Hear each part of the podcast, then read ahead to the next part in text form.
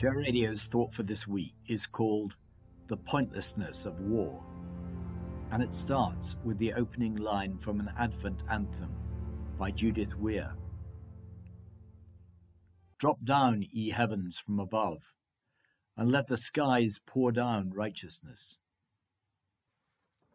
The images of Putin meeting with women who have lost husbands and sons during his invasion of Ukraine are sickening.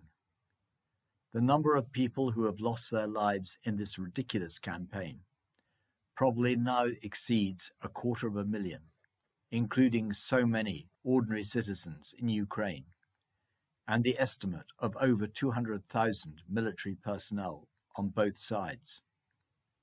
To achieve what? Even if Putin were to succeed in his barbarous land grabbing attempt, what would he inherit?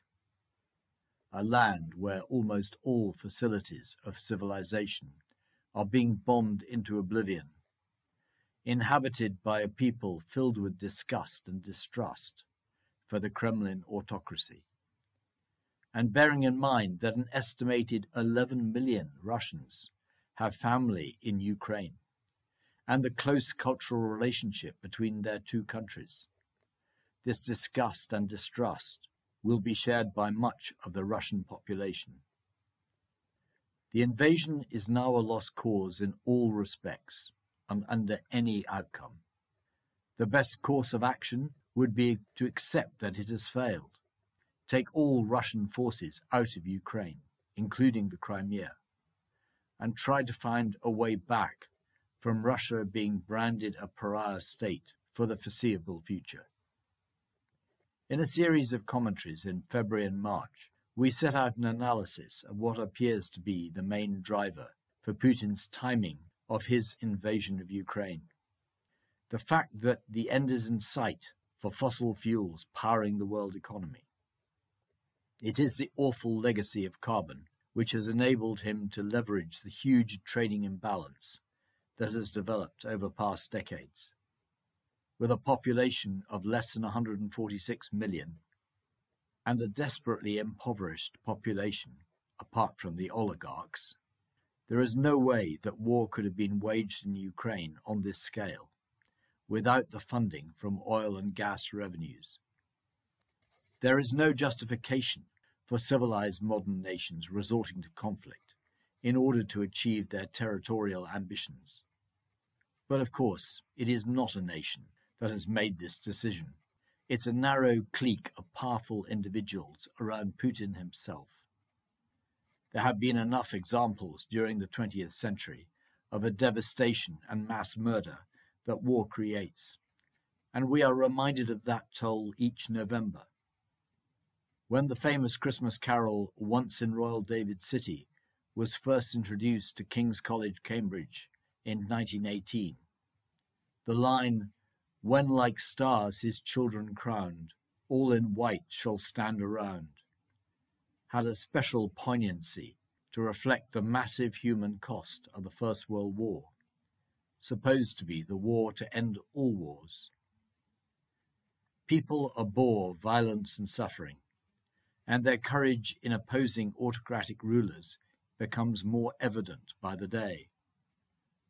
President Xi of China fresh from his confirmation of another term in power, faces recurrent opposition to his strong arm tactics to impose COVID control, and the threats of using violence in his quest for Taiwan has not been removed.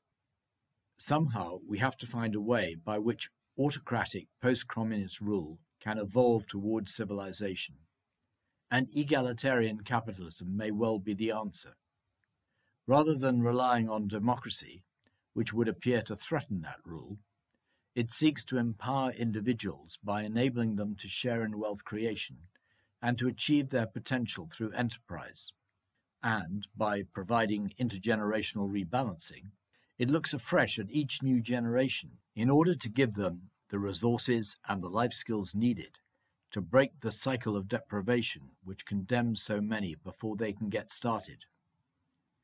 Moving towards mass participation in wealth creation, egalitarian capitalism fosters the responsibility which comes with ownership, and an experience of distributed governance on a huge scale which connects with business, not politics. It therefore allows growing maturity without challenging the autocrats in power, so that a move towards democracy can follow rather than lead the change. The fact that mass equity participation must be introduced at a global level provides the opportunity to look at international bodies for regulation and oversight. That will also change the balance between nation states and the embryonic Global Planet Authority, of which Angus Forbes writes in his recent book. It's for these reasons that our commentary on 14th of November looked at ways to empower the United Nations, because this transition to global oversight will need to be evolutionary. The lackluster outcome of COP27 shows how important it is to strengthen global governance for the sake of the environment, not just economic justice and peaceful coexistence. Not all features of this move to a more egalitarian capitalism require the global dimension intergenerational rebalancing can be introduced country by country, and the lead that Gordon Brown and Ruth Kelly gave with the Child Trust Fund in the United Kingdom is being picked up in several places, including California. This will enable a greater and widespread maturity among the young, who are, of course, the generation most impacted by conflict, which is almost always initiated by old men. As concluded in Samuel Greene and Graeme Robertson's book, Putin versus the People, the Kremlin's descent into totalitarianism is depriving Russians of community, replacing social trust with dread and suspicion, and depriving them of autonomy, reducing people's ability to shape the trajectories of their own lives.